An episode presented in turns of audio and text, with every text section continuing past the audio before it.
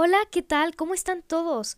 El día de hoy es un día muy especial porque te llevaremos a una aventura dentro del ojo de los huracanes más peligrosos.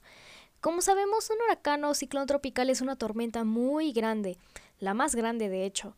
Entonces, ¿qué dices? ¿Te adentras con nosotros a conocer los huracanes con mayor impacto en los últimos años?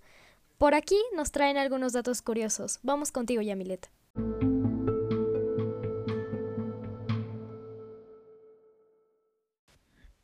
Hola, ¿sabías que? Originalmente los huracanes recibían el nombre de algún santo según la fecha en que la tormenta tocaba tierra. Esto de acuerdo con el National Oceanic and Atmospheric Administration.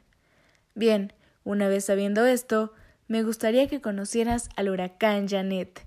El huracán Janet fue el ciclón tropical más poderoso de la temporada de huracanes del Atlántico de mil novecientos cincuenta y cinco y uno de los huracanes más fuertes de la historia.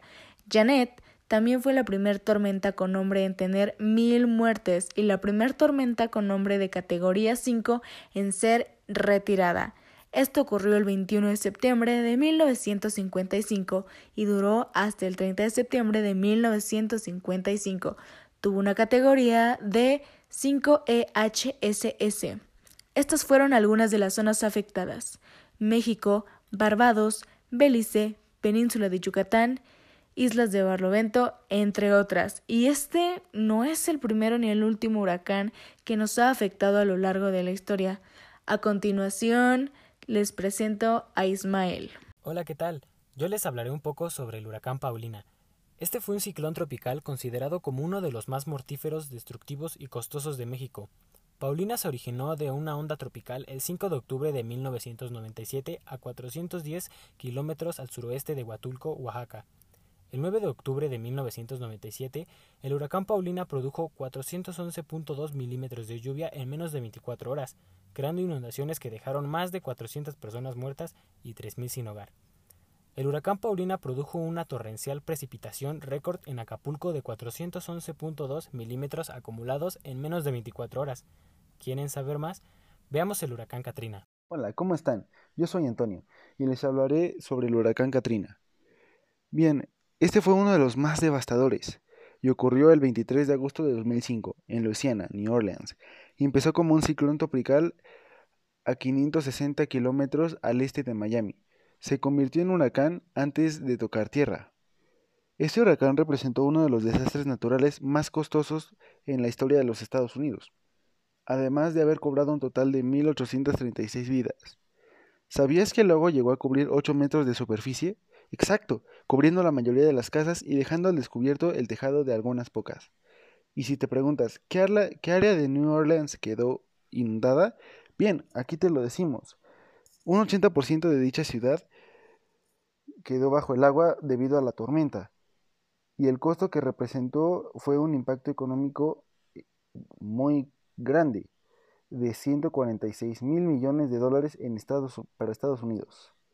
Este huracán pasó por Florida con vientos de ciento treinta y seis kilómetros por hora y después de haber salido al Golfo de México, entró de nuevo a tierra por Luisiana con vientos de doscientos cinco kilómetros por hora en una categoría tres y tras un lapso de tiempo prolongado en tierra, finalmente este fenómeno natural se detuvo.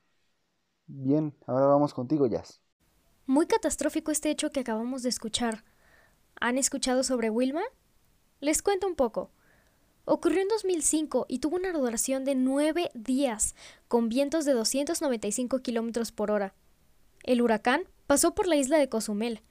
Durante esas interminables horas, el huracán Wilma se llevó la arena de las playas, destruyó muelles y hoteles, arrancó árboles de raíz, arrasó con postes, con todo tipo de estructuras a su paso, y a los ciudadanos, uno a uno, reconstruyeron el escenario en menos de tres meses.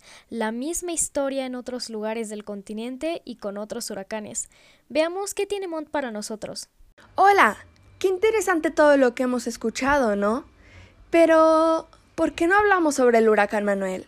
Sí, ese que sucedió en dos mil nueve. Fue el decimosexto ciclón tropical formado durante la temporada de huracanes en el Pacífico del dos mil tres, así como el séptimo de ellos en alcanzar la categoría uno de huracán. Fue el más destructivo de dicha temporada, tras afectar seriamente el estado de Guerrero, al sur de México. No tienes idea, fue todo un caos. Cientos de personas fueron llevadas a albergues y se ordenó la suspensión de clases ante la llegada del ciclón. Además, fueron cancelados los vuelos comerciales en el aeropuerto de la entidad. El huracán Manuel descargaba torrenciales lluvias y azotaba con sus vientos en la costa del Pacífico, causando inundaciones tras haber dejado al menos ochenta y uno muertos, o quizás más, desaparecidos y severos destrozos en varias regiones del país, al combinarse con otra tormenta. Cambiando de tema, ¿te has preguntado a qué se debe el nombre de los huracanes? Los nombres de los huracanes se determinan por la Organización Meteorológica Nacional con sede en Ginebra.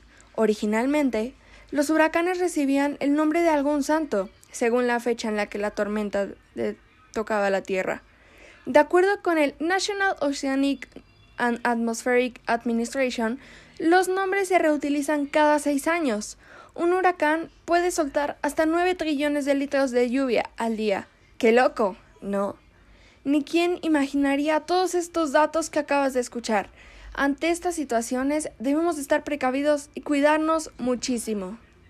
Y bien, ¿esto qué tiene que ver con la química? Los huracanes son regidos por las leyes de los gases, y estas son tres. La ley de Boyle, donde explica que el volumen es inversamente proporcional a la presión, y esto radica en el tamaño del huracán. La ley de Charles, que indica que la temperatura es proporcional al volumen. Sí, esto significa que mientras más caliente sea el aire en el huracán, más grande será. Y la ge- ley de Gay-Lussac, en donde postula que la temperatura es proporcional a la presión. Y esto determina la fuerza de los vientos que tendrá.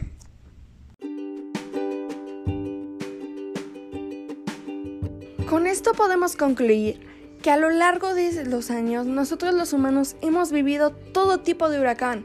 Cada uno se ha presentado con sus propias características, pero al final puede llegar a ser igual de destructores, inclusive más. Gracias por escucharnos. Hasta la próxima.